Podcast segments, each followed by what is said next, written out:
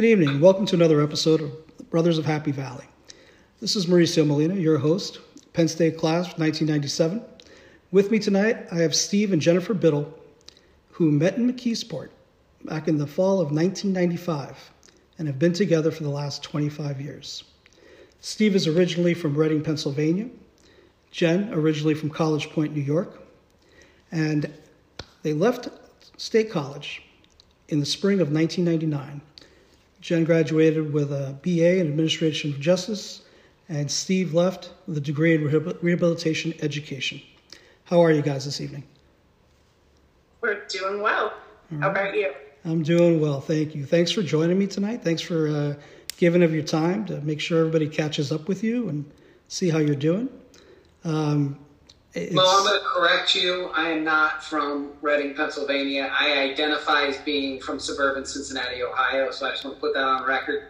Okay. And you did graduate from Reading High School, correct? I did, not Reading High School, Wilson High School. In Reading, Pennsylvania. Former Penn State quarterback Kerry Collins. Okay, all right. I just want to make certain um, nothing ever changes. Uh, I know that you led Polk High School to the state championship with six touchdown passes as well. Now I'm a shoe salesman. All right. So, all right. So, when did you guys actually leave State College? So, you want to go first? Yeah. So, I graduated in the summer of 1999. Um, I got a job working um, for the University of Delaware, but they had a satellite office in Manhattan New York. Um, so I moved back home and started working. So, and I was not as fortunate to be on the four year track as my beautiful bride. I, I had so much fun hanging out with you guys that I decided to stay an extra year. So I actually didn't leave until the summer of 2000. Um, and I actually, for a brief time, went back to Cincinnati. Okay. All right.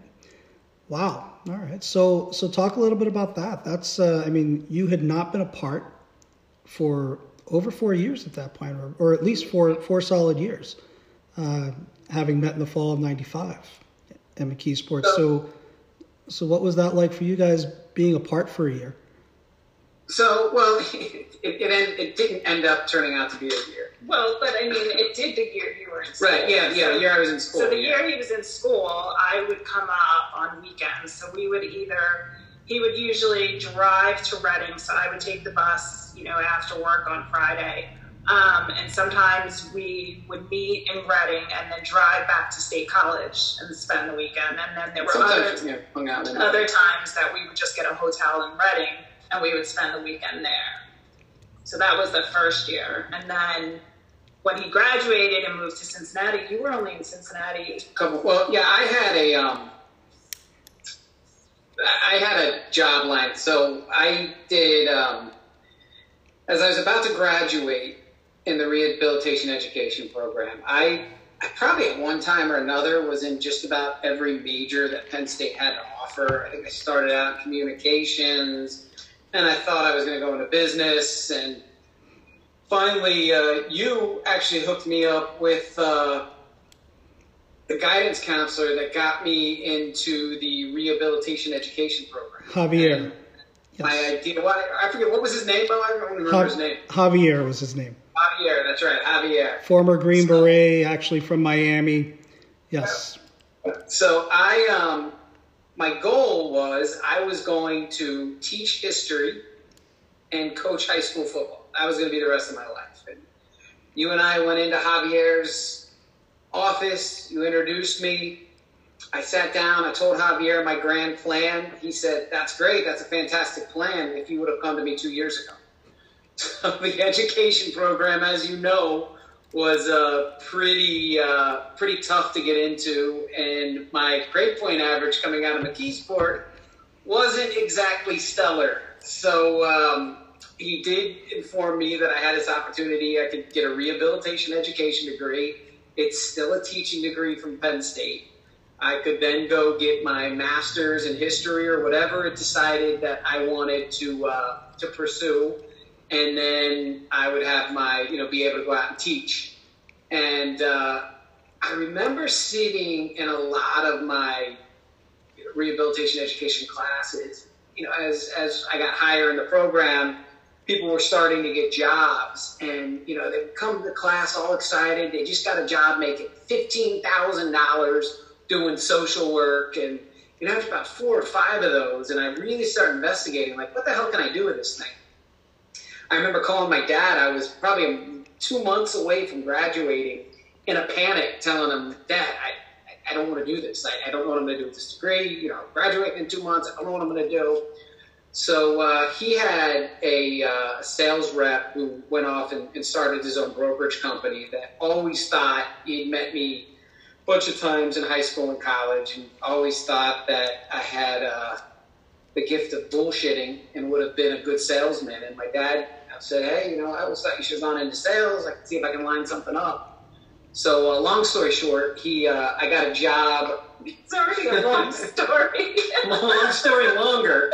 I got a job um, in in Cincinnati working for a, a, guy who had a brokerage company. And uh, I, when I left, I moved back into Cincinnati expecting to do that job. And uh, literally, the job lasted two weeks and um, it, uh, the, the guy that I was working for had lost his largest accounts and really couldn't afford to pay me what, what he thought he was going to be able to pay me. So I was stuck in Cincinnati, and Jen was up in New York, and she had a job, and I didn't. So I missed being with my beautiful bride. It had been a long time since we had lived together. We were recently engaged. We got engaged in October no, of we 2000. Never, it wasn't that we lived together. We had never lived well, together. but lived in the same area. Lived in the same area. I missed. I missed you. this is great. So, um, so I, I, I got a job up in uh, up in New York. So, and yeah. moved up. So he moves up on a Sunday and he starts looking for jobs and takes the first thing that he finds. Now, you know, this is a guy who's only been to New York a handful of times. So we were living in kind of the border of Long Island. So he finds this job in where in New Jersey? Fairfield, New Jersey. Fairfield, New Fairfield. Jersey. Here he is 90 minutes easily. the Cross Bronx. the Cross Yeah. Bronx and George Washington Bridge every day. But he's from the mean streets of Cincinnati, so don't worry Yes. about it, right? So No I, big was- I was deal. accustomed to it. Yes, The- yes. New York was no problem for him. Let, let me just circle back around for just one minute and ask Jen a question. Jen, why did you take the bus every weekend to Reading, Pennsylvania? Um, so it was it was It was a Bie- direct. a Bieber bus. Yeah, and it was direct. Yeah, it was a couldn't Bieber direct. bus. So I didn't work far um, from Port Authority, so I would just hop on the bus, and I think that was the furthest because to get into State College, I It was think a lot more expensive. It was well, it was more expensive, and it took it made like a bunch of stops. Mhm. Um, whereas Reading was, and I think you were, you were kind of familiar with it too, Yeah. because the, the times that we would stay in Reading, like we would do things kind of around there. Right. Um, so I think, and like I said, I think it was three hours. Because Steve like was that. Two and a because Steve was hours. from Reading. Yeah. 'cause I Okay, moving on. Friday, Friday after after work, so by the time we actually met, it would be eight o'clock at night, as it was. Okay. Wow. Yeah, no, I understand. Uh, Steve, Reading seems to come up a lot in your life. What? the things you do when you're in love. I understand. And and Reading Reading seems to be a focal point of your life right now. I know. Okay, so moving on. Um, all right, so uh, you moved to New York. Um, at that point, you guys moved in together. You separately. What was the? We actually lived with Jen's aunt for how long? Four. So you moved up In in November. November. Yeah. So we, I was living at my aunt's house. So he moved in there. She she doesn't have kids, so she had you know a bunch of extra bedrooms. So we stayed there from November, and then we moved into our first apartment in March. So and also that October, so the month before he moved up, we got engaged. Yeah. So by the time when we moved into our first apartment, we were engaged. Um, so we were in, we moved in in March, and then the following March we got married. Okay, all right. I was going to say it would be a little difficult to to live in New York and live on your own, both of you. There'd been a lot of money in rent. Yes, absolutely. It, it really, I don't even think it was an option to be able to afford two apartments at that point. Steve, what what was But it? my Mo, you'll like this. My parents wouldn't come visit us in New York until we were married because they did not approve of Jen and I living in sin because we were cohabitating without being married. And, and you know what? The fact that they're probably going to hear this at some point, I will agree with them to make certain that you know I have inroads there too. Okay, so moving on. um, Steve, what was it like? All of a sudden, you you you graduate from Reading. I know you spent part of your time in Cincinnati. You're you're in state college, but like Jen said, all of a sudden you're in New York City, and there's no getting around that. That's you know what? different it was, animal. It was everything happened so fast. Like we, you know, we graduated, and, and our original plan was because the job that Jen had, it was ending like a year later, right? So I was hired. It was a two-year contract. So, and it, it was literally, it was one of those things where the office, the satellite office, was um, rented out for those two years. So after that, it was not, unless I was planning on moving to Delaware at that time. Um, so I was really looking at it as, you know, this is kind of, you know, a first job kind of thing. So our original intention was I was going to finish out the contract and we were going to settle down in Ohio. So all of a sudden, when Yeah. So yeah. So when the you know I when I got let go of that job, literally two weeks after. So I mean, I'd gone out. You know, I had not done what I went to school to do. Um, moved from state college to Ohio. Bought a car. Um, you know, started went and did. I, I worked at a couple plants that of lines that this company represented for you know a couple days each and you know, I just I had this idea in my head as to all right, this is how our life's going to be. You know, we're going to do this for a year.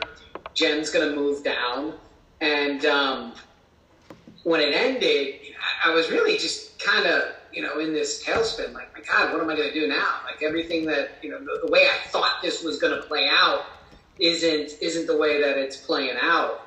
Um, so I I started you know, applying for jobs in New York. And um, I, I caught on with this company called Candle Business Systems, and they were selling copier machines. And believe it or not, it's actually not the worst job I've ever had. But I, um, like Jen said, I moved up on a Sunday. Literally that next Monday, I was, and I remember asking her uncle, like I, I got into New York at like 6.30 at night. I asked her uncle around eight. I'm like, hey, what time do I need to get up in the morning to be in Fairfield, New Jersey at eight eight a.m. He kind of chuckled. He's like, I leave at about five thirty. I'm like, are you freaking kidding me? It's like forty miles. He was like, yeah, wait till traffic. And I, uh, I, I did that from November until January, and then um, through another connection of my dad's, actually, I hooked on with a company up in Armonk, New York uh, called Trinity Packaging, which was a little bit easier of a sale. I worked for the owner of the company's son, um, traveling the country, uh, you know, working with their broker networks, getting them to, to sell our products and that. It was a little bit more of a career job, but uh, you know, the candle thing was was just taking something, just having income because you know, literally couldn't, as you know, Mo, I couldn't live in New York without having something. And uh, I, I remember very vividly when I got out of the training program, kind of my first day on the job. I remember sitting in a parking lot of this like medical building, and I'm supposed to go knock door to door, freaking cold calling, see if anybody needed a copier. Calling Jen up in a panic, saying, "What the hell did I do? I how am I going to knock on the door and ask them if they want to buy a copier?" you know, everything turned out in the well, but the, the whole time was just a whirlwind. I mean, everything just happened so fast it seemed like it just it just flew by. Let's tra- let's transition a little bit, Jen. What was the what was your your personal life like? I mean, you're in you're in the greatest city in the world. You've got everything at your fingertips. Uh, but I also know how much of a rat race New York can be, especially when you're young and not making a lot of money. Were you able to take advantages of, of everything New York had to offer, or you know, did you guys end up kind of in that vicious cycle? No, so I, my first job, so when I first started, um, I was living with my aunt. So, I mean, rent was really reasonable. I mean, I lived a little bit farther um, to kind of do a lot of the hanging out thing. Um, but when Steve moved up and subsequently that contract ended and I started working for another nonprofit, um, we moved into Queens at that time. And we used to, like, there were quite a few young people that I worked with at the time. And, like, we were both working at the time. And I mean, you know, were things like easy? No. But I mean, we had kind of limited expenses other than that stupid car that he mentioned he, he bought. I love that car. I know you love that car, What, but what kind of car was uh, it? What'd it you was have? a uh, 2000.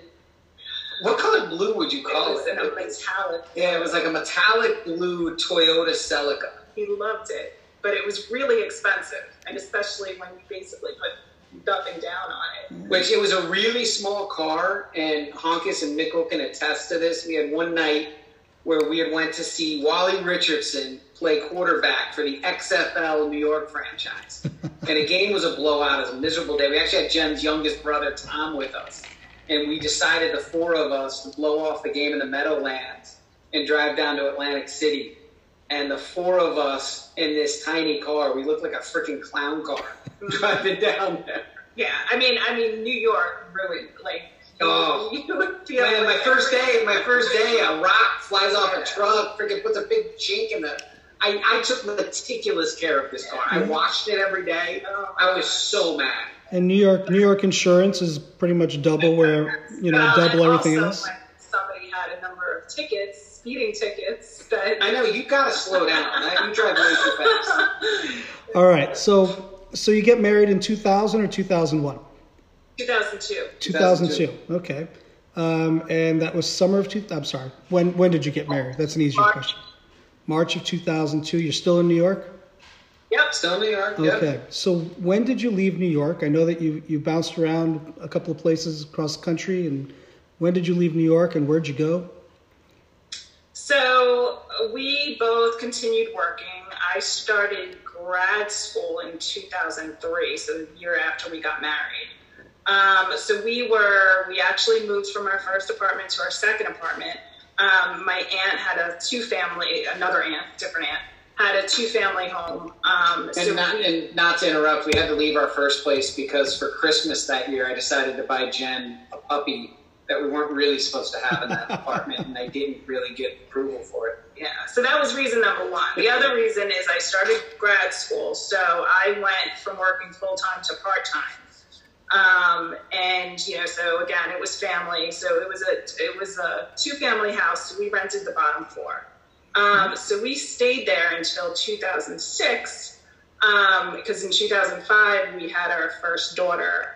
Um, so it was a two bedroom apartment, but Steve was primarily working from home. So now he was sharing a Office. office with Abby's nursery. with a baby. Um, so neither of us at that time you were working in you were working from home, but you were you most of your accounts were in no- New Jersey. Yeah, Northern Jersey. Yeah, and I was going to Rutgers. So the reasons to kind of stay in New York were kind of dwindling away that we really, you know, had no reason to. And I mean, you know, you know this as well as anybody, Mo. Housing prices in New York are just absurd. I agree. New Jersey is not much better, but it, it's a Yeah, no, little no, better. New Jersey's no better and that's either. why we didn't go to New Jersey. We actually went to Pennsylvania. Oh, okay. All right. Uh, yeah, it was kind of like, you know, I mean, other than my family, you know, like Steve was saying, to get even a starter home, um, you know, I was still planning because I was work, I was going to school full time and working part time, and I had a one year old. So to work full time was probably not, you know, not really where we wanted to go. Um, and all to just go for daycare anyway. So, um, moving out into Pennsylvania afforded us, um, you know, a, a little more leniency. So, We have a better life. I mean, we Yeah. bigger house, a little bit of land. yeah. So in 2006, we moved into our first house in Pennsylvania, Okay. and we literally found it. By accident. yeah. So we were actually we were um, going. We were gonna go look at places in Reading because that's what I was familiar with. I had some friends who I went to high school with who I I kept. in thought touch you weren't from Reading. Go ahead. Sorry. No, it all comes back to Reading. so anyway, um, Polk so High I School. Had, I had some friends down there, but Abby was a colicky baby, and uh, we were driving down to Reading to look at places, and uh, I'd known I, I'd known a couple people that were from the Easton area, uh, so I, I had a little bit of a knowledge of, of Easton. But um, literally, we like we pulled over at a TGI Fridays right over the border um, in Easton from uh, from New Jersey, and Jen was feeding Ella Abby, and uh, I went and looked at a couple places, and it was convenient because we were still close enough to get to Jen's family. That was Jen's one big hang up. She didn't want to get that far away from her family. Reading would have been about two and a half, three hours, depending on traffic. Easton, you know, was like an hour and a half with moderate traffic. So it just it just made a lot of sense logistically. Easier for me to get to where I was going to work, easier for Jen to get back up to Rutgers for her grad school. So we just kind of found Easton by accident. Okay, all right. So and then essentially for for those little spoiler alert uh, for those of you listening who don't know, uh, Jen, congratulations! You ended up with a doctorate from Rutgers, correct? I did. All right. So it's it's Dr. Like Jennifer Biddle. Dr. Biddle from now on. It's Dr. Jennifer Biddle, absolutely, uh, which is a phenomenal experience. I mean, I congratulations. I can't even imagine what that was like to go through. Uh, but pretty much as soon as you graduated, Steve had an offer, correct? Yeah, you graduated in April. We moved in June. Yeah. Yeah. So um, my the, the company that I was working for, I'd gone from selling copiers to selling plastic bags to selling floor mats, which was the worst experience of my life. Uh, to selling toilet paper. Then I went to Pepsi, and finally ended up with Sweet Street, where I'm at now. But um, they, uh, they they offered me a, a position out west um, with the idea that the guy that I was going to go out there and work for, I was, was going to go out to the west and uh, learn the market, learn the area. And then the guy that I was going to end up working for was going to retire, and then I was just like. Okay. All right. So at this point, uh, Jen, you've got three kids. Steve gets a job offer, uh, essentially to set him up for a promotion. You guys moved to Phoenix, Arizona. Talk a little bit about that move because you're you're uprooted away from your family, you know, away from the East Coast. Um, I did that to my poor wife, and talk about that experience. What was Phoenix like for you, and and the the, the weather? You know, I mean, I the weather, the schools, the kids transitioning. Yeah, so you know, I was kind of pretty open minded. You know, I was like, well, you know, the five of us will just we'll make it home, and um, you know, so the kids were young. So my oldest was going into third grade. My son was just starting kindergarten, and then Ella was still home. Um, so the very first year, so you know, we quickly, we literally, because school on the East Coast ends a lot later, um, or I shouldn't say ends later, but the schools out west start a lot earlier. Um, so the school that they were zoned for was starting the second or third week of July. So, and they didn't finish at the East Coast until mid June. So, you know, we were kind of packing up and moving. So I think we moved the very end of June. So these kids literally had like two weeks and then they were, you know, back to school, uh, you know, in Arizona. Um, and from the very first year, I, this, it was strange to me because the school got very good ratings, um, but I wasn't happy with it academically. Um, so one of the things I kind of told myself, because education, I mean, as you know, Mo, it's a lot different out west. Um, so I spent that year rather than pulling them, um, you know, kind of looking at different options because there's tons of charter schools, there's tons of private schools. Um, so I really kind of did my homework. Um, and I found a school that I was like, okay, you know, we're pulling them. And so the very next year, so now Abby's starting fourth, my son is starting first, and then, you know, Ella's still uh, not in school. And Abby had a real tough time, you know, that, that first year. Um, you know, I, I think it was a little kind of, of, you know, here we go again. Um, she wasn't really old enough to kind of understand, you know, that you know the reasonings behind it. Because um, whereas I think she had a really good third grade experience, I think it was more an anomaly that she got a really good teacher rather than a reflection of the entire school. Um, so, you know, I was kind of, you know, this is, you know, I understand that you may have some hesitation, but, you know, this is what we're doing. Um, so it took her a bit to get kind of, you know, comfortable with it. Um, but I was really happy with their, with Legacy. Uh, I don't know if I can say that school, the second school, but um, I was really happy with their education out there. Um, and in terms of transition, you know, I mean, with the kids being in school, it was a little bit easier um, you know, to kind of meet people. You know, we always struggled a bit because everything was a bit more spread out.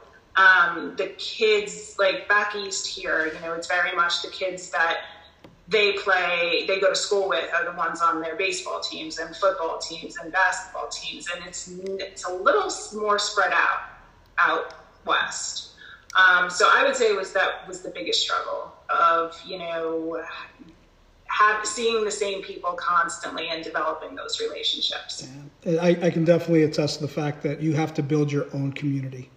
Uh, yes. Uh, when you come west, it's it really does. Which was which was shocking to me because you know moving out there, there's not many people you come in contact with that are actually from Phoenix. Everybody's moved there from some place. I'm sure Vegas is very similar. Absolutely. And um, you know, I, I I thought you know, we would be in a community that was filled with people like us that were there from other places, you know, didn't have, probably didn't have much family around.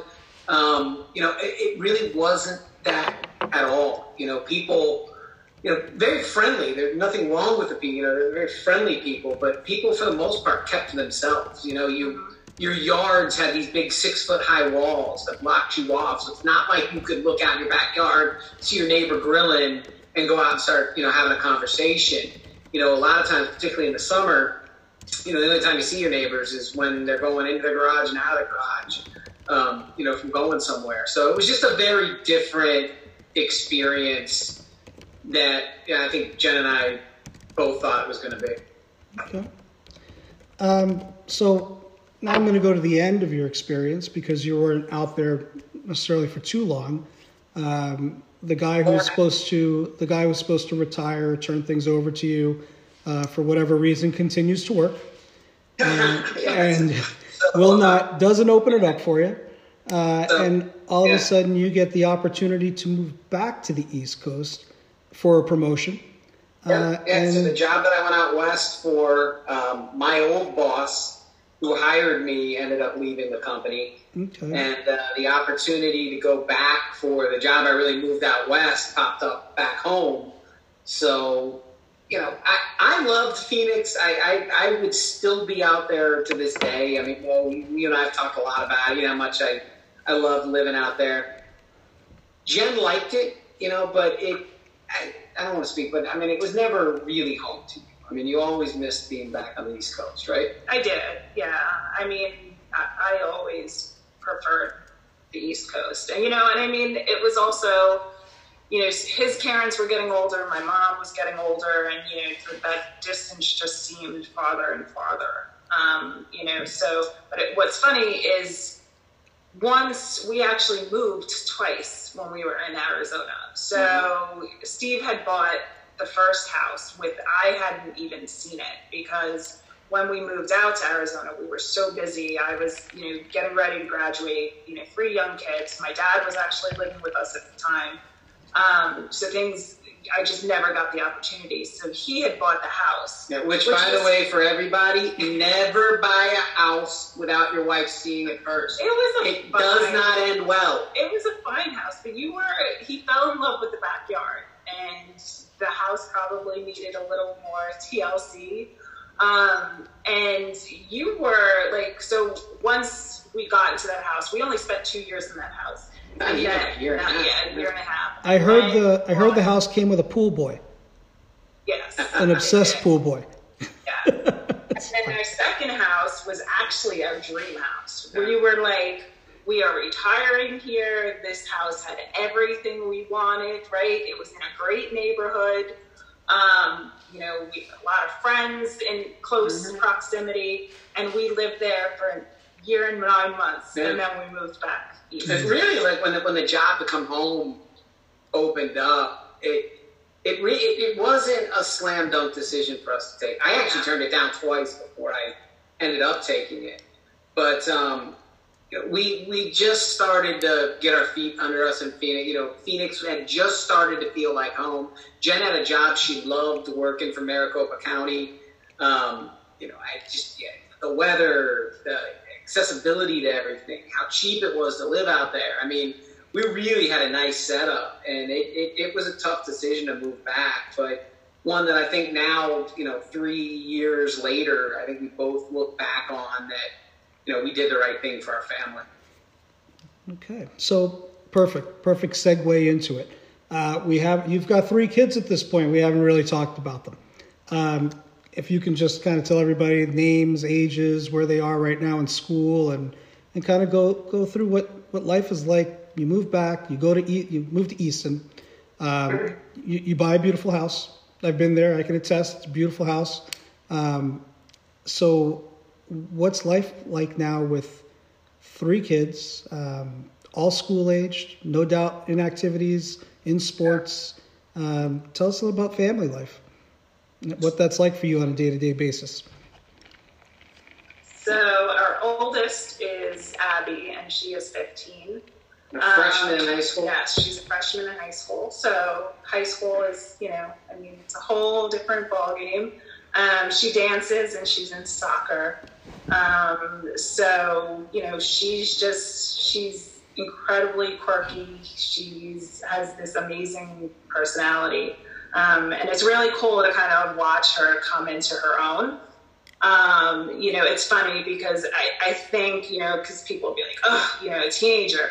And I actually thought, you know, kind of 11 and 12 were a bit tougher, you know, in terms of, you know, mood and that kind of stuff. Because now she's kind of at the age where she's, you know, she'll say, you know, when she kind of acts out or something, she'll say, oh, you know, mom, I'm just emotional. Like, so she gets it. Like, she understands. Um, it's better, better than most teenagers, I'll tell you that. I've only worked with them for 20 plus years. Better than most. I know. But you know what? I mean, it's, it's a whole different level because like, I remember her overreacting about stuff and I'd be like, just let that light bulb go on. And like now it does. Like now she can like, you know, she can laugh about it. Like she can, you can like, you can tease her about it, you know, and she totally gets it. So now, I mean, we're starting, I've already started, you know, attending all those seminars for, um, you know, college prep. And, you know, like now we're kind of shifting that conversation. Um, so, in our middle guy is Andrew. He is turning 12 on the 17th. So, um, I'm in the process of, I put, because it was Abby's birthday a couple weeks ago, so I'm really trying to make it special with everything going on now. Um, we've, so we've got two quarantine quarantine birthdays. birthdays. So for his 12th birthday, we're going to do like a scavenger hunt, and he wants a family football game and a basketball game. And if my husband can keep his emotions in check, because the last two games we played, he's literally knocked Drew to the floor. No, we can't let him win. Yeah, there's gonna the, the, day is coming quickly. Was this was this football or Monopoly the other night? Was it the Monopoly game the other night? You knocked somebody over. Those get heated too. Yes, no, Monopoly gets heated too. This was literally it playing. It's me, Abby, Drew, Drew, and Steve just tossing around the football. So Jen threw a duck. I went to intercept it. The kid fell down. I can't do anything intercept it, and he knocks. I just not over ran into, into, me and then fell into the flower bed that has like metal pieces on it. I'm like, are you kidding me? Like we're playing on concrete. What's the matter with well, you? Well, we can't let them win, right? Like they, you gotta learn that you know losing is part of life, right? You know, I'm just here to ask questions and and receive responses. I, I don't, you know. So Drew, I mean, he's involved in a lot. Like yeah. Drew is, um, he loves football. He loves baseball, basketball. Um, he plays the saxophone. Um, he's just, he's probably the one who's having the most difficult time with this quarantine because he's used to go, go, go. You know, every night, you know, having practice is no, no issue for him. You know, he just, he's got so much energy and mm-hmm. just, he wants to just keep going. Now, he's a def- Uh, he's a defensive back in football, correct? Defensive back and wide receiver and baseball. He's second base, shortstop. Basketball. He actually picked up basketball late and really has, has gotten quite good at it. He plays point guard on his basketball team, so he's he just naturally picks things up very easily. He's got he's, he's got a great work ethic. You know, he's, he's by no means is he is he lazy. He he works at everything. He gives everything he does. He gives 110 percent, which is just awesome to watch as as his dad and you know how much he enjoys you know, just you know not only just being on the team, but but the team is the biggest part of what you know he, enjoys that camaraderie. But um, you know, just just participating, playing, and you know, no nobody nobody can ever accuse that kid of not giving 100 percent because everything he does, he's doing 100 miles an hour and, and giving it all. It's just so much fun to watch. Jen, what's it like being a mom on the sideline, especially during football games and so forth? I, I know he's not the biggest kid unless he's had a huge Yeah, growth spurt. You know, he's not not a fan. Are you are you fan. mama bear or what? I'm usually pretty good in terms of you know I I- I don't run on the fields, but I haven't. but I mean, there's been a couple of times you know I was close. I mean, I, I think the good thing is today, like you have. You know, I mean, you have medical staff that are on top because there was one time he he got a concussion or No, he got hit in the he got hit in the head, and I mean, you know, they're so um, protected now that you know they were like, right, you're done for the game. Um, and I mean, even so, he wasn't showing any signs after that. But I mean, too, like you know, base uh, basketball scares the crap out of me because he runs like there's no tomorrow, and like he's not gonna bounce off that wall in the gym. And every time he's flying to it, I'm like, oh my gosh. So yeah, You I'm can't not- teach no I, fear. I joke with him all the time. I'm like, you should really try out the chess club and he does not want to take me up on it. Hey, look, not having not having any fear will serve him well in life. Uh, You well, know? we'll And- see about that. all right. So what about Ella? We got then we got Ella who uh, ten in, in the fourth grade, and Ella Ella's mini me. Ella is him Oh, to a T. I- I really liked her till like right now. Go ahead. she hasn't She's- picked on me yet.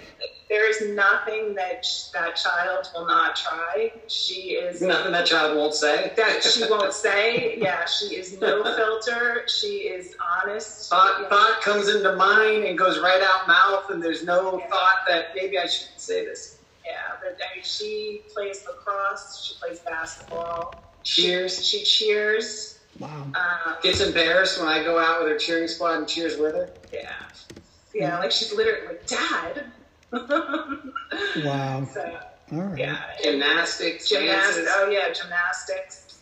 basketball now, Mhm. So so Yeah. you guys are on the go seven days a week. all the time. all the time. You know, we were. It's funny because we we just had this conversation last night that the one kind of saving grace with this whole quarantine situation we're in right now is it's just got given us a chance to recalibrate, take a breath, and just be with each other, not be in a rush. You know, Jen and I working all day, and then we got to get this one to football and that one to cheering and that one to soccer. We've just got time to be a family, and you know, when this is over, we'll probably never have this opportunity again. So we're, we're really trying to enjoy it and uh, you know appreciate how lucky we are that, that you know we have this. Yeah. Mm, and I mean, you travel quite a bit Yeah. too. So I mean, the kids like ever since he's worked for Sweet Streets, which has basically been Drew's whole life. and Ella's whole life. Um, he's always traveled, you know, a couple, at least a couple times a month, and you know, sometimes for longer sh- sprints um, or periods. So you know, the kids are really enjoying, you know, him not having to travel at all. All right. Okay. So let me get into uh, into a little bit of kind of circling back around because now you guys have been out. Uh, been out 21 years from State College, right? You're old. I, I I am old, older than you guys. This is I true. found Jen. She's old. You know, um, thinking just thinking back to that time. I mean, what, what do you miss about college? What do you guys miss about you know? You had you had the same life. You had separate lives. I mean, you had your own friends, but but what do you guys miss when you when you sit around and kind of talk about it? I mean, for me, I I just miss not not that we didn't have responsibilities and, and not that we you know could could you know run amok if you will but just that freedom that we had just to have fun be with each other um, and, and with each other. I mean kind of the whole group of of all of us. And you know that freedom of you know you wake up on a saturday and you want to get together and play a, a tackle football game you know you grab eight or nine or ten guys and you go out and play it. Or you know you want to go out and have a couple of beers at the bar. You know there's always people around to do that. And just that freedom of, of not having the responsibilities that we have now as adults. Um, you know I, I, I, I miss. Um, yeah go ahead. Yeah i mean i would agree. You know i think the focus being on us um, you know and kind of having the freedom to you know do what we wanted when we wanted um, and definitely the environment. Like i mean it's going to sound cheesy but kind of that academic environment um, you know i definitely miss that i mean apparently you know i went to school for something freaking years um, you know so just being in that environment having the focus on us rather than you know i mean every decision in our day now revolves around three, kids, yeah. three other people. Um, you know, so just kind of missing that. All right, excellent. And you know what? Just just so that all our listeners are aware, I want to make certain that I state this. Uh, Steve, you are Kappa Phi Sigma's most winningest quarterback uh, in the history yes. of Kappa Phi Sigma. I just want to make certain that everybody understood that and that and that they knew. Um, so, Jen, tell me a little bit about you know, you, you guys have been together forever. Um, I, I, mean, I, it's really the only way to put it. So it seems like forever, and that's great. Um, how's Steve different now than he was in college? I'm not. it was for Jen.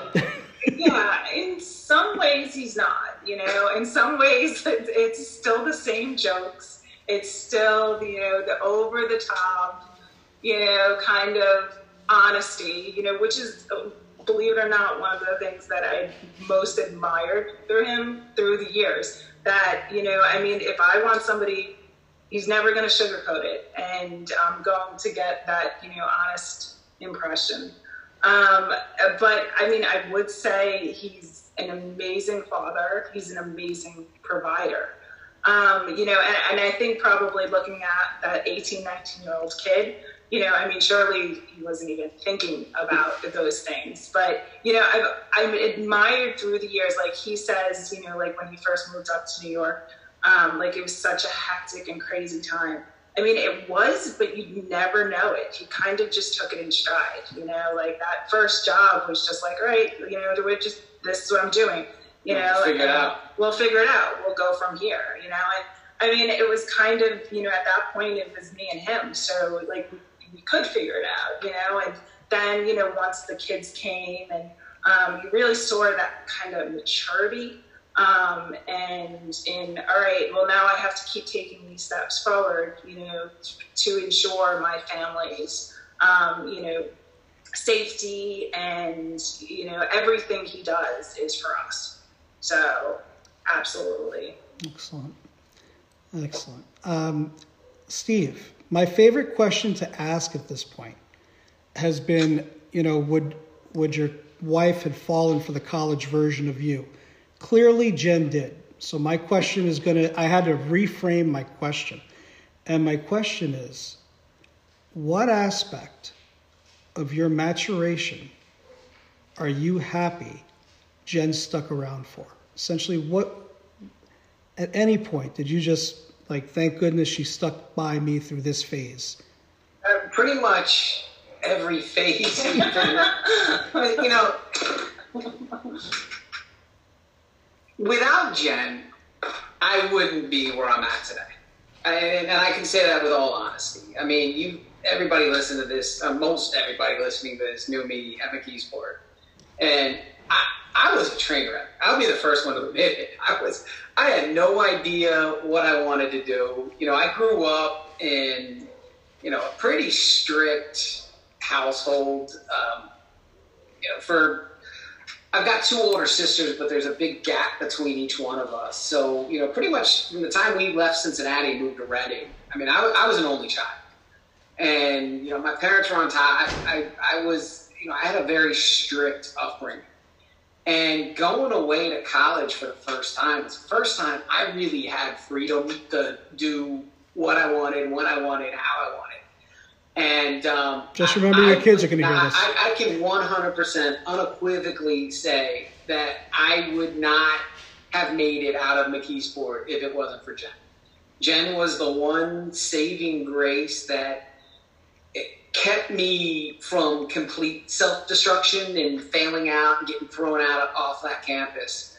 Um, and without her, I, I you know, there, there, wouldn't have been a state college chapter. You know, I, I, I like to think I'm, you know, a smart enough guy. Eventually, I would have matured and, you know, figured something out. But if, if it wasn't for Jen, I would not be where I'm at in life right now. All right. Thank you, Jen. and thank you, Steve. I mean, you guys have, you guys have done amazing things together. Really have. It's uh, I can't even imagine, uh, you know, starting that young and, and maturing through this and going through the growing process together. Uh, what's it What's it like having a Penn State household? Uh, we've got some Pitt, Penn State households. We've got some Florida Penn State households. Uh, but got a little Rutgers in there. What's Don't it? Forget that. Uh, you know, it's it's not the same. Grad school's not the same. I mean, what's it like having a Penn State household? You know, it's funny. From the time all three kids could oh, talk, they could recite the, fight song. The fight song. So I mean, people would come over, and I mean, they didn't miss a beat. No, and every time we would play, they would, and people would be like, "Oh my god! Like, how does your kid even know that many words?" And it was just that song. Um, so yeah, I mean, it's always kind of it's been part of our our definitely our story. Yeah. Um, and you know, and it's funny because you know I don't I like the football, but you know, like when I talk to the kids, it's more about you know all the other things when I talk to the kids, it's about it's about Grandpa JoePa. It's you know the great education. It's the environment that you know. I always tell people like it, it's the true college experience. You know, I, I truly get excited. We have good friends of ours; their daughter's going in the fall, um, and I you know I'm so excited for her because I just I know she's going to have just this you know the time of her life. Mm-hmm. And, and, it's absolutely rubbed off on the kids too. You know, yeah. Abby you know, the only college Abby talks about being interested right now is Penn State. And Drew, you know, Dad, I want to grow up. You know, Drew wants to play football and baseball and basketball for Penn State. And, you know, even Ella is, you know, it's Penn State's what they know because it's what we've. You know, we um, we actually met met up with the Cirquas back in November, and um, you know, just just walking just walking to campus before football game, and um, and you know just how impressed and, and, in awe of the entire campus all three of them were and you know I, you saw that too mo when, when we took uh, when we took abby and, and, and your son mm-hmm. up to penn state for the football game a couple years ago and you know they both had that same kind of just that that awe-inspired look of the whole campus and you know it's they, they can go wherever they want you know I, I want them to make their life but you know they're they're definitely they are uh, they, they are, are, are Penn State's in their blood, just like their parents. Well, Aiden, Aiden, funny you mentioned that game, and, and, and that's great because I, I really that was Aiden's first time experiencing it. Um, I'm sure he, you know, he grew up with me yelling at the TV every Saturday, uh, but I will never forget his face. He turned to me so, so just seriously after the first touchdown was scored, uh, which was probably about minute, minute and a half to the game. I was walking souvenirs back to the car. Yeah, it was a minute and a half into the game, and, and we scored. And the pageantry had just ended. And Aiden turns to me with a dead serious look and says, Dad, how do I become the quarterback at Penn State? and and my response was, Well, first you have to start playing football. but but that's the impact that that environment has, and and he loves ice cream, so you know that trip to the creamery worked out really well too. Uh, so we're coming through. We're we're heading. We're in the home stretch. Um, anything in terms of uh, challenges, life challenges, anything that that's kind of like a, a, word of advice to everybody, or hey, this is what we've been through. So if you ever go through it, you know we're here for you, type of situation. Anything that you guys want to share or able to share? I mean, we've we've been lucky, and you know, I'll kind of answer this, and you can jump in, Jen. But you know, we we've been very blessed. I mean, we both Jen and I are are both healthy. Our, our kids have all been healthy. You know, no real. The worst thing we've really been through as a family is, you know, when Abby was three, she ruptured her appendix and uh, had to be airlifted down to CHOP in Philly and, and have her appendix taken out. But which was scary at the time. But scary. once it was out, it was like, all right, she's good now. And you know, she spent a week in the hospital on antibiotics. But you know, compared, you know, we, when we were there and seeing these kids that were there for cancer treatments and everything, and I mean, basically lived in the hospital because they needed to be cared for around the clock. We we have not had to experience any anything even close to that. So, you know, in that regards, we've been very very lucky. Um, you know, in, in, terms of you know personal, it's Jen alluded to it earlier. You know, our our life is our family. You know, it's neither Jen nor I are, are big hangout people.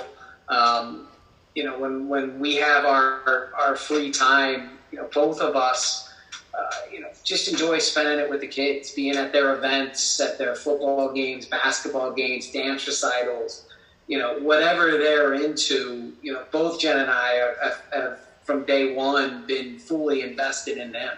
And, and, and you were traveling you know, for the better part of five, six years, correct? Yeah, you were well, on the road. You know, that, that's that's you know the, the, the sacrifice I make and in order to provide for the family is that you know I've I, I, am gone a lot during the week, but when I'm here, I'm here, right? I, would you mm-hmm. agree with that? I mean, I'm I'm not you know going and hanging out with buddies in the neighborhoods. You know, when I'm home, I'm home, and you know that that's very important to me. And and you know, I'll make travel on myself more difficult. You know, if I've got to drive, you know, four hour drive so I can get home to pick up Drew for you know baseball or basketball or, or one of the girls, you know I do that and, and I wouldn't have it any other way. Um, you know Sunday dinners. You know I, I heard when uh, you know Mose or when Howie did his his interview. Um, you know that was something he pointed to that's very close to his family. We feel the same way. You know we we make it a point. You know certainly on Sundays we kind of do it up big, but you know it's it's always been important from us from from day one to make sure we have dinner as a family in whatever form that can be. You know, with with the kids being so busy all the time, um, you know, sometimes it's literally Jen is cooking dinner at four thirty because we got to eat because we're going to be out till eight thirty, nine o'clock mm-hmm. with activities. But however we can get that in when we're all here together, that's a priority for us. So you know that, that that's what works for. I don't know if you have anything you want to add to that or expand on him. Yeah, no, I would agree. And, you know, I, I mean, I think, like, of course we've had, you know, kind of where things were kind of tougher, you know. Yeah, she's married to me. Things are always tough. No, but I mean, like, I mean, like, we didn't even when he first took this promotion back here. He lived back here for about a year, mm. and I lived in Arizona with the kids. Oh wow! Um, and he would come home. He would be gone like maybe 10, 12 days and then come back for three or four days. Um, you know, so, but I, I think that, you know, through like, you know, things like that or, um, you know, other times, like there was always kind of, all right, well, you know, if we just kind of get through this patch, you know, there was a reason to kind of, you know, move forward to get us to the next step. All right. Um, Jen, Steve lived in my old room at 228 South Atherton Street. I know how cold it was. I definitely know how noisy it was being on the landing. How much time did you spend in the house when he was there, and what was that like? So was that the was that the bunk beds with Sean, or was yeah. that the other room? No, yeah. So are you you're talking about the room on the second floor, Mo? Yep. First room on the I lived right. there and I lived up on the third floor was too. two rooms. But yeah, when I it was funny because actually um, I shared that room with Cartwright. I had a loft that one bed, you know, it was basically bunk bed, but it was a loft. Um, so we, on Jen had her apartment at Parkway Plaza when I lived in room. I basically moved into that, and you know, I, I, we were at her apartment more than she was really at the house. because it was quiet and it was clean. Clean. Clean would be the, the key word there, right? totally understand. All right. Um, what are some standout experiences uh, with fraternity life? For me or Jen?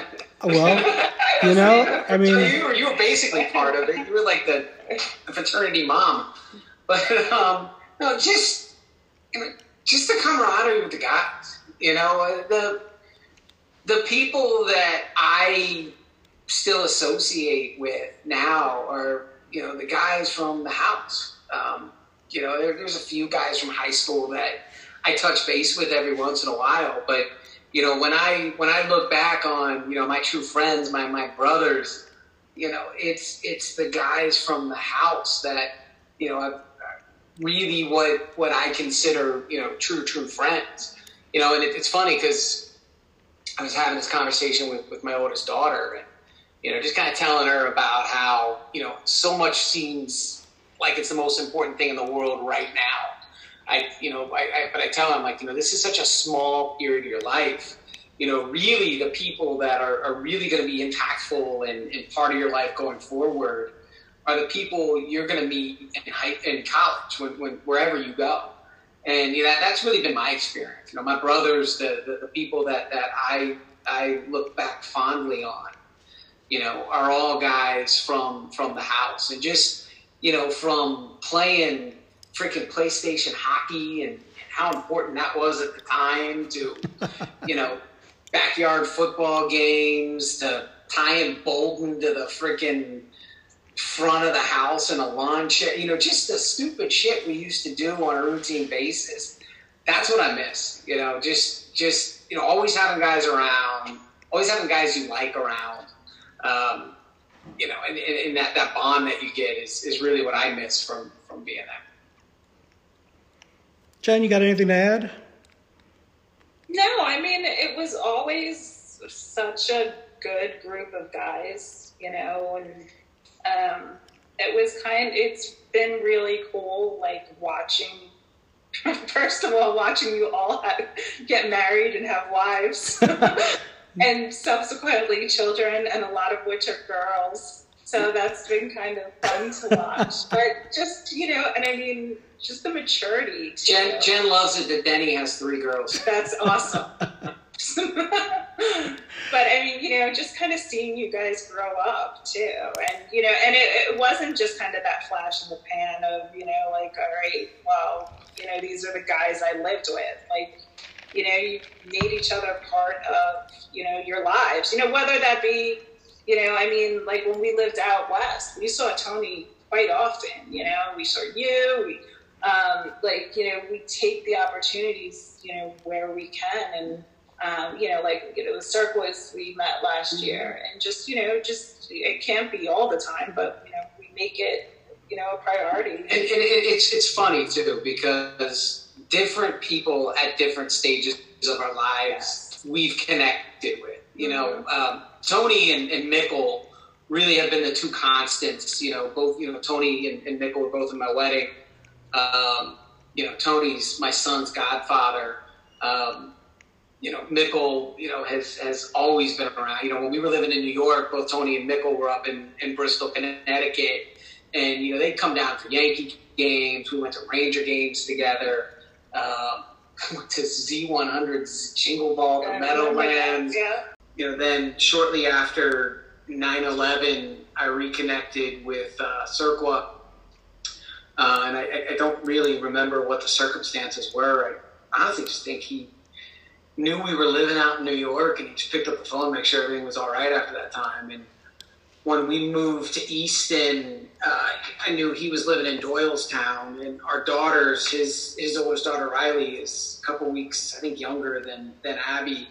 so we you know kind of had that mutual bond. And then when he moved out to Pittsburgh, um, I would when I traveled through, you know, we'd I would always pick a night and go out to dinner and just kind of catch up. And then when I moved out west, obviously reconnecting with you and Howie and, and going out to dinners out west, and you know, obviously Tony was still, you know, a, a very big presence in, in our life, and um, you know, Bolden, you know, before Bolden passed away, we saw Bolden a lot of times, and yeah. you know, Odie a couple of times, and kept in touch with you know Cartwright over text and the phone, but you know, it's just it, it, it's been it, has been cool how you know we've all been there, and, and, now with social media, it's easier.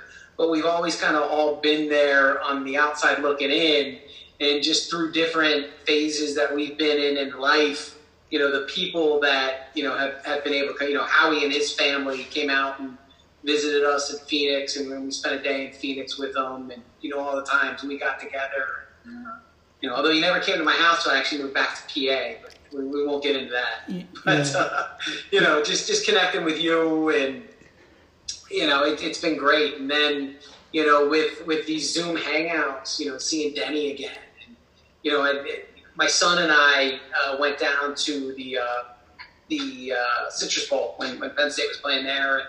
You know, I hooked up with Wes and you know, spent the day with Wes and his daughter. So, you know, it's, it's just been cool how you know how much, however much time passes, and the one thing that, that has struck me most is doesn't matter who it is. You know, I don't know if you remember the first time you and I got, you know, got got together out in Vegas. We went out to uh, Texas de Brazil, I think it was, right? I do, yes. And, you know, after after the first, you know, bro hug and how you been, it's like we hadn't spent years not talking to each other. You know, you just kind of fall into old old routines and old habits, and, and it's like there hasn't been time that that's passed. And that's that's been the same with everybody. You know, same thing with Wes when you know I went down and saw him, and I hadn't seen Wes since freaking McKeesport. I mean, it had been a long time since I had had any kind of contact with Wes, and you know, it, it, there was a bond there at that time, and it's still there now, even though that, that we're not with each other all the time. That bond is still strong. Absolutely. Um, perfect lead in. When was the last time you listened to Goodnight Saigon? So I'm not the biggest Billy Joel fan in the world. I just don't. I don't listen to his music. Jen, Jen has to be because she's from New York. Good Night Saigon is is the one song that, that I do like of, of, of Billy Joel's, but it's honestly it's it's been a while. I, I have not heard it in a long time. No. So you listened to Howie's podcast. Um, you definitely got the refrain in the beginning where do where do those lyrics? Where does that song take you back? What's the memory? Just uh, parties at the frat house when you know we'd be drunk off our asses and somebody would play that song and you know we'd all grab arm in arm and huddle up and scream it at the top of our lungs and toast our glass. You know that that that's really what pops up when when that song comes on to me. Mm-hmm. Jen, what's it what's it been like for you as we uh, have been reconnecting with virtual happy hour Fridays? It's been loud. Did you hear some scream? the kids are like, "Daddy talks so loud." And we even tried because and he says the F word a lot. but you know, it's funny because like you know, the laundry room is right next to his office, so like you know, we're doing laundry or whatever, and like the same banter and the same like making fun of each other. I'm like, my lord, you guys are in your 40s. Like, but it's the same. You know, it's funny because like Steve was saying, like I feel like the one-on-one, or even like if it's two or three of you, it still has that mature kind of you know rhetoric maybe. But all of you together, it just seems to like it's you know like just the same old like you know making fun of certain people that I won't name, you know. So, but it's fun to hear. That's great. All right. Well, I feel like I'm an equal opportunist with the making fun. I don't pick on one person. I I run the yeah. gauntlet. Tell me, tell me what a reunion would be like when when this is over. You know, and, and there's a silver lining in every tragedy. Just, there just really is. You have to look for it, and obviously this has been brought out. But assuming that this ends relatively soon, and we're able to get together again in the fall, hopefully in State College. What do you think that would be like? What would you look forward to? It depends on how the reunion was set up. If it's just us and going to Happy Valley, getting to Happy Valley by hook or by crook, it's going to be a whole lot like the Zoom meetings that we're going to be with each other. If our families are brought into the equation, you know, it'll be a more subdued, you know, the, the, the joking and the banter will absolutely still go on, but it'll be subdued because we'll have the eyes looking down on us to make sure that we uh, don't go to jail. But you know, here, here's here's the cool, you know, we've all, you know, our kids are all relatively within the same age, and you know, I like when when you guys came down here you know, the way Aiden, you know, interacted with Drew and, and even Abby, you know, it was kind of awkward because it was a boy and a girl the same age. But, you know, even, you know, the way they interacted, you know, it's, it's cool that, you know, our bond kind of gets shared with our kids and, you know, they can get along and they can, they can interact with each other. And, you know, our wives, you know, all, you know, get along and, and, and, you know, have camaraderie, of, you know, with, with each other. So, you know, I remember, you know, when when Jen and I came up to Vegas for that weekend and we went out to dinner, you know, Jen and Kim get along great. And, you know, it's, it's kind of been like that, you know, when Howie's family came up and, you know, that, that, that's kind of been a constant that, you know, there's, you know, clearly on their end, there's a bond between us and that bond shares with our children. You know, my, my kids got along great with Howie's kids and, you know, it, it, extends to our families too, which, you know, I, I've, I think there'd be a whole lot of that if, if we brought our, our, families together. Mm. I just personally, we've talked about this. I don't think Happy Valley is the place to do it because what we'll want to do in Happy Valley, we can't bring our kids. Then we're going to stick our wives with the kids, and we're all going to go out and get drunk and be stupid and come back to a bunch of pissed off wives because they had to sit and take care of the kids. So I don't know that Happy Valley is the place for us all to reconnect, but so, we got to figure out some place to do it. I've got I've got two questions. Uh, the first one's to Jen. Um, Jen, I, I think by proximity, you would be the closest wife if we did not bring families to a reunion in State College. I just want to know if you're going to bail us all out. I will bail you guys out. Don't say that. Except for my husband. we'll, we'll drop we'll drop off the money for the bonds, you know, before we head out. I'm gonna bail all of you guys out and then you're going to say. All right. Eh, you know what? Um, last question. Anything that you want to say, anything that you want to share? Um, you know, you guys have had an incredible experience, an incredible bond that started, uh, originated at Penn State, and obviously to this day continues. Um, incredible bond with all the brothers in the fraternity and everybody who was close in terms of friendships, uh, people that were close to the house. Um, what do you want to say to everybody? It's just know, for me, you know, like I said, there's been a bunch of you that that I've been able to, to keep in touch with, but you know, particularly you know the Zoom meetings and you know this platform. You know, I'll, be honest with you. I, I, listened to the first episode you did with Howie, and you know, I, I was just kind of riveted by his story. You know, and I, I think this was a fantastic idea that you had. Um, you know, everybody Thank get you. an opportunity to kind of share their experiences, you know, in their own words. Um, but you know, just you know, there's we, we talk about the fraternity being a brotherhood, and I, I think our actions and, and, the way that, that we can all interact and, and, just pick up seamlessly from, from where we left off, you know, I, I, think that speaks volumes to that brotherhood. You know, that, that there is a bond that goes deeper than, you know, a fraternity house and, and being with each other all, you know, it's, it's something that's lasted a lifetime. And that's, you know, really struck me over the last few weeks, what, since we've been in this quarantine period, and you know, having an opportunity with things calming down, just kind of take stock, and you know, who are the relationships that are important to you, and who are the people that are important to you, and it, it you know, it's, it's you guys, you know, and how we're able to, to get together and, and, and you know, shoot the shit, have a couple of beers over our computer, and you know, the laughs and you know, the jokes and everything else, you know, that that's that's really been a testament to that brotherhood that we built up. you know, 20 some odd years ago when we were in school. That's great. Jen, you want to add anything?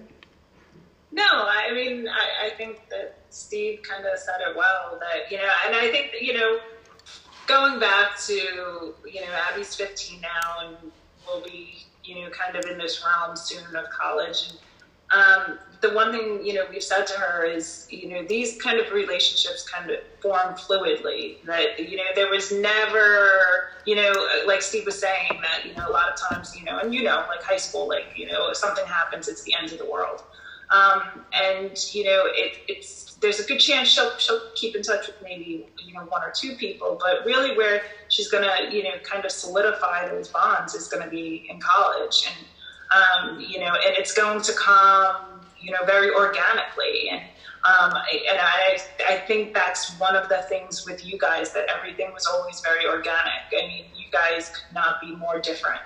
Um, a lot of you, and it, you just work well together. And um, you know, and you're yourselves, you know, it's not, you know, I think we all know at this point, being in our 40s, that there's sometimes where you know, we tamper down our, you know, personality or, you know, change it, you know, depending on the audience, whatever. And it, it's never that way with you guys, um, you know, which yeah, I think is a really cool thing. Well, thank you. We've been speaking to Steve and Jennifer Biddle together 25 years this fall, meeting at Penn State McKeesport. Three beautiful children, future Penn Staters. Steve, Jen, thank you so much. We look forward to seeing you soon. Uh, hopefully, this you guys stay safe throughout this pandemic, and we'll be together shortly. I hope. You too, buddy. Thanks. Thank you. You guys have a great night. Thank you.